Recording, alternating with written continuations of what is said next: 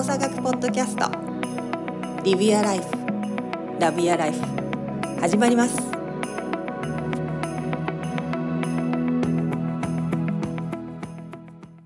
もうメモだけいっぱいになったりするからさ、こうなんなんか今思ったのは、その、こう目的が明確かどうかでスタートをするのか、目的からその整理するためにスタートするのかで、思考のプロセスが変わってくるのかなって今ちょっと思ったんだよね。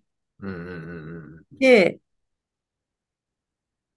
その、これからを想像する考え方と、今あるものを何かの形に想像していくのって、異なるものじゃん。言ってることわかる？うん。で、それによって、なんかマインドマップにフィットする方と、そうじゃない方があって、私たちはなんかそのマインドマップにフィットする物事を想像するプロセスの中じゃないところの想像の中で考えることが多いのかなって今一瞬思った。なるほど。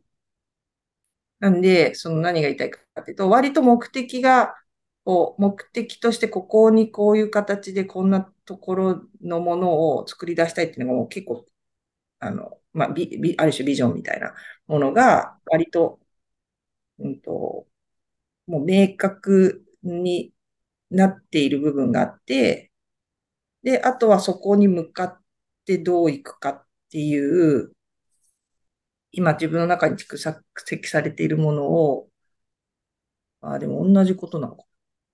なんかあの、マインドマップを書いている感じを見ると、行き先を見つける手段としてなんかあるような感じもあって、いや、なんか今の話聞いてて思うのは、えっと、結局さ、アイデアをつなん作るときって、こう、一回さ、拡散させて、最後修練させてっていうプロセスを取るじゃない、大体。うん一回まあ、バーンって広げていろいろ考えてみて、で、その後それを一つにまとめていくみたいな作業をすると思うんだけど、その一つ、なんなんやろな、俺のイメージやけど、なんかその、拡散させるっていうことうんになんかマインドマップは使うのかなっていうのは今話聞いてなんとなく思った？なるね。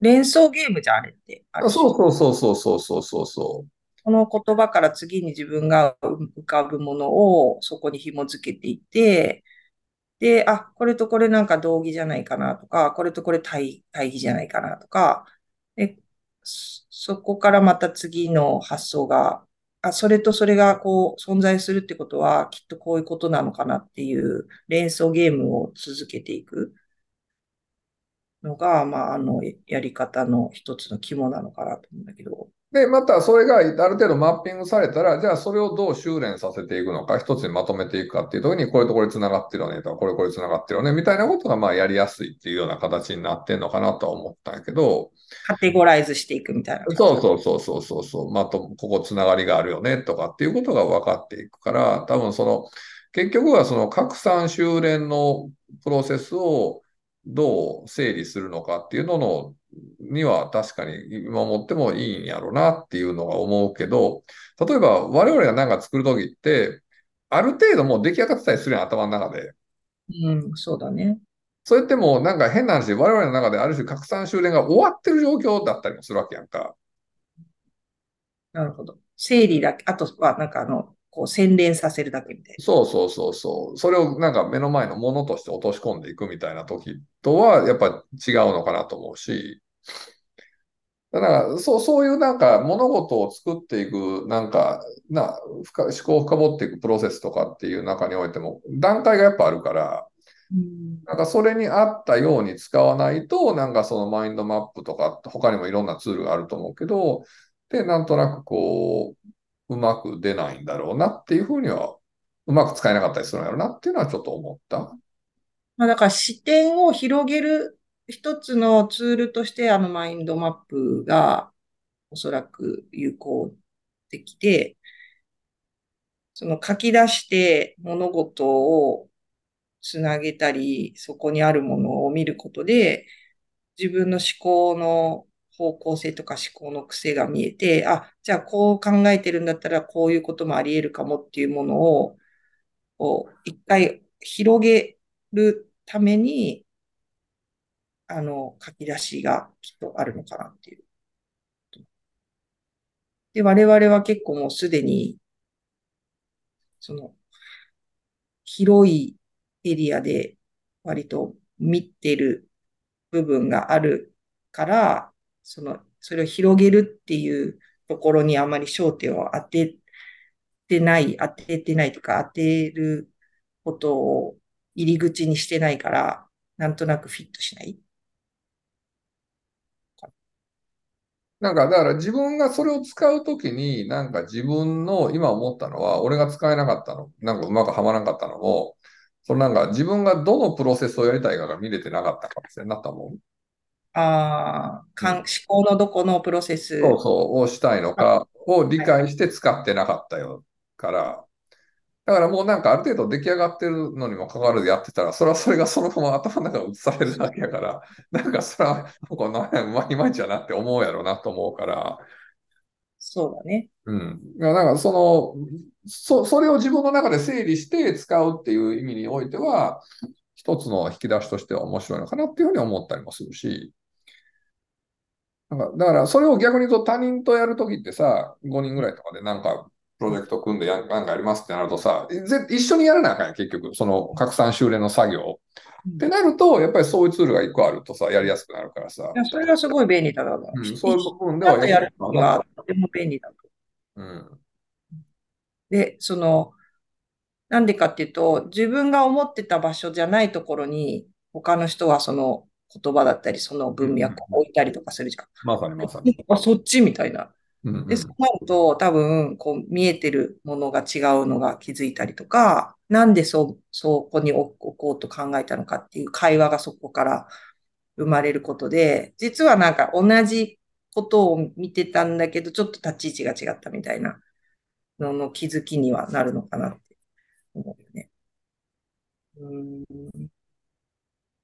でも3人とも、やっぱ書き出す。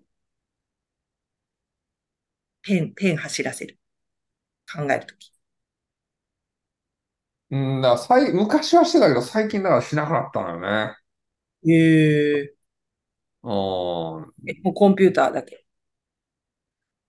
うん、なんやろう。うーん、そうやな。うん、ま、前ほど書かなくなったかな。なんか、書いて、まあ、だから日頃なんかメモ代わりに書いたりとかっていうのはする。うん。ただ、いざ何かをやるってなった時に、なんかはもうなんか、パッて思いついたことでバーンって始めるっていうようにしてるから、ただその中で、だからわちゃわちゃやるで。ああ。うん。わちゃわちゃわちゃわちゃやるけど、え、ワードに落とすの？それともなんかパワポになんかもうこう時系列っていうかこう、プロセスごとにパワポにこう、テーマみたいな、ボンボンボンボンみたいな。まあ、ただいたいバンバンバンバンと落として、触り出してな、ちゃうな、なんとか、こうかな、こうかな、あなんとなく雰囲気出てきた、みたいな感じで俺はやっちゃう。じゃあパワポベースで移動させる感じ。そうそうそうそうそうそう。ことが多い。最中。直前に移動させて、なんか、ちょ、やりながら、あれ間違ってたって思うこともあるし。そんなことばっかり。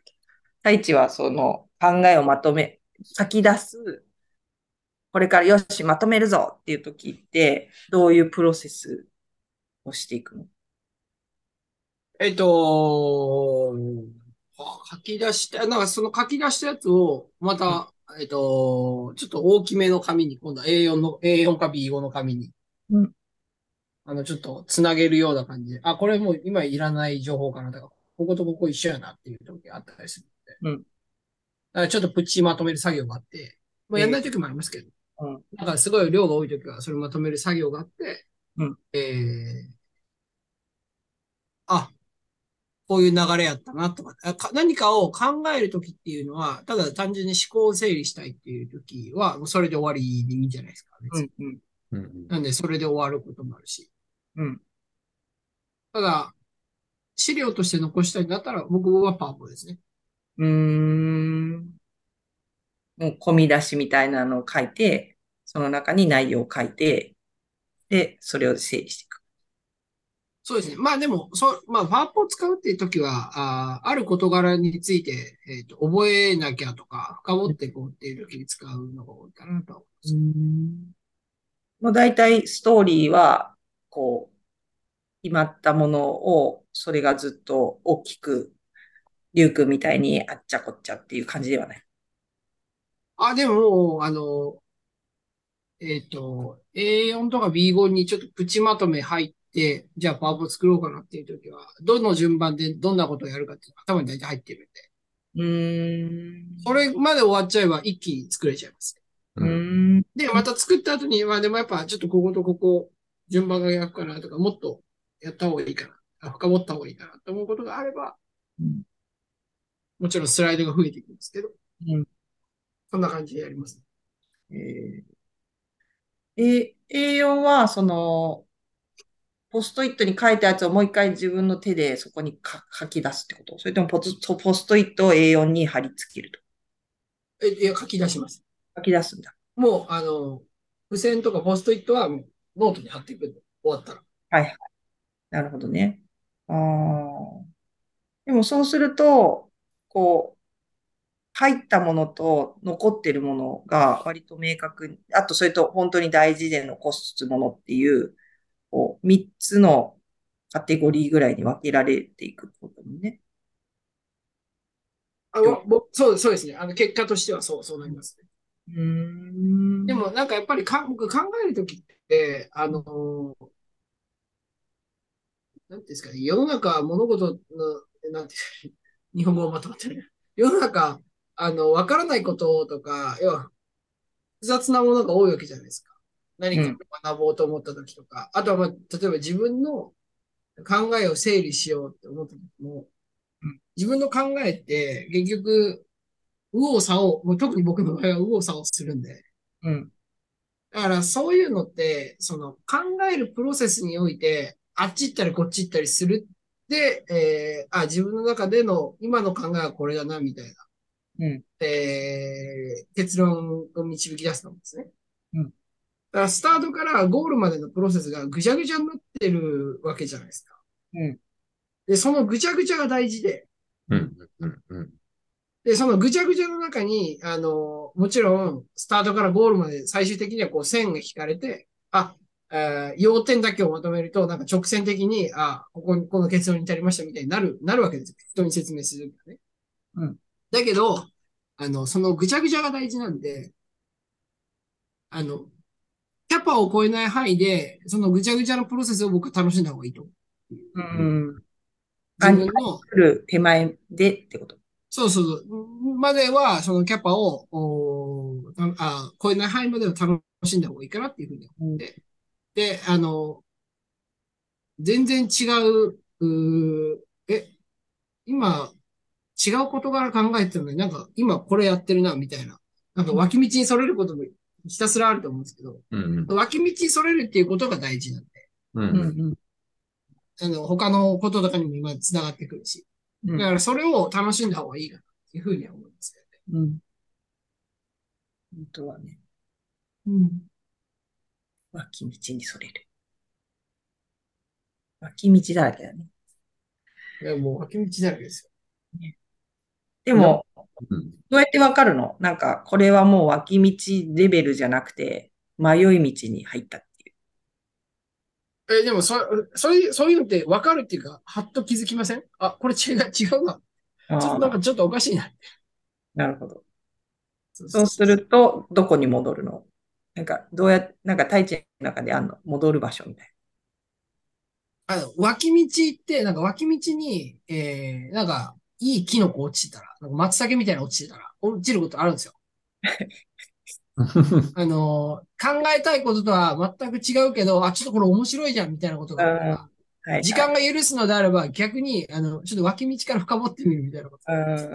わかあ、る。で、あ、やばい、時間ない、時間ないってなって、あの、ちょっとほ本線に戻ろうみたいな。あの、さすがにまだあの、戻れなくなったことはないんで、あ脇道にそれすぎて本線に戻れなかったってことはないんで、もしかしたら今後あるのかもしれないんですけど、でもまあまあまあ。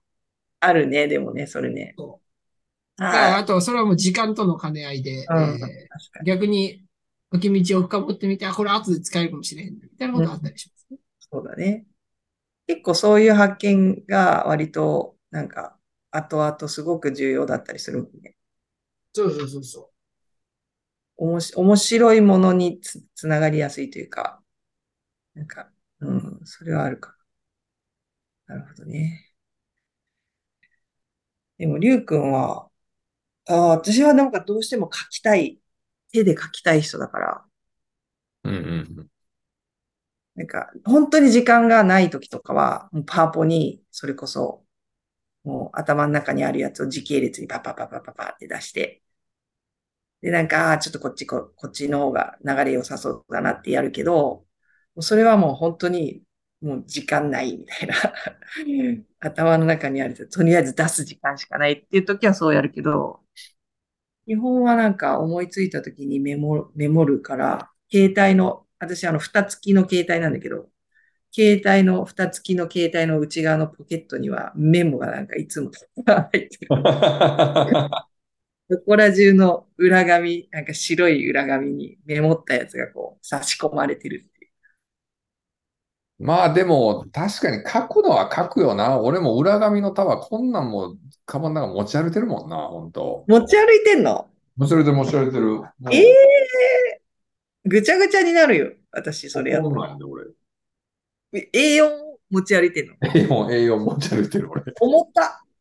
で、もう、カバンにボーンって入れてあって。で、うちちょっとしたメモとか、ちょっとした計算とか、全部この中に入ってて、あれどこやったっけ、あの紙とかっていうのは確かにあるな。だそう言われると確かに書いてるっちゃ書いてるけどな。私、台所と自分のデスク周りには裏紙が結構たくさん置いてあって、もうふと思いついた時にそれ出してきて、もういつでもメモできるように、自分が一番よくいる場所には裏紙が必ず置いてある。俺はもうカバンに入れちゃってるわ。そう、私、それカバンに入れたら多分もうなんか、めっちゃウェイトトレーニングな状態に。それなりにずっしりするからな。あ、まあでもそっちは車だからね。そうそうそうそう、そうやね。全部車やから、ボンって車に置いとけばいいわけやから、それをな、担いでずっと動かなあかんわけではないから。私も京都にいるときは車だけど、他のね、移動とかになると電車だったりするから、それやると私多分超ムキムキになれるかもしええんちゃうトレーニング代わりに。な、なれないか。それじゃ。ああ、なるほどね。そっか、頭の整理の仕方って、なんか他にやったことある？そういうアイディア整理とか、アイディア出しで、付箋、思うんじゃない？あんまり他になんか別の方法ってあんまり考えたことないし、なんかずっとそんな感じでやってるけどな。愛知はエバーノートに書く。ああ、あとはまあ、そうですね。えっと、人を使うか。人を使う。あ、リファレンスってこと？誰か、あの、そういう。あ、あと、壁打ちミーティングをさせてもらああ、なるほどね。う。うん。はいはい。それは自分でやるのと、なんか、こう圧倒的に違う何かがあるの？え、もう圧倒的に違いますよ。おうん、僕はぜひお勧めしたい。お誰か捕まえてうん壁打ちミーティング。うんうんうん。それはなんか相手の人に、なんかちょっとさ、これ聞いてほしいんだけど、みたいな感じで乗っていくわけ。えっと、まあ、そ、そうなってくると人の時間を使うとね、うん。あの、まあ、なんていうんですか。えー、すごく気が引ける部分があると思うんですけど、うん。えー、基本はそのプロジェクトに関わるひ、プロジェクトなんかするんだったら、する人たちと、うんえっと、時間決めて、うん。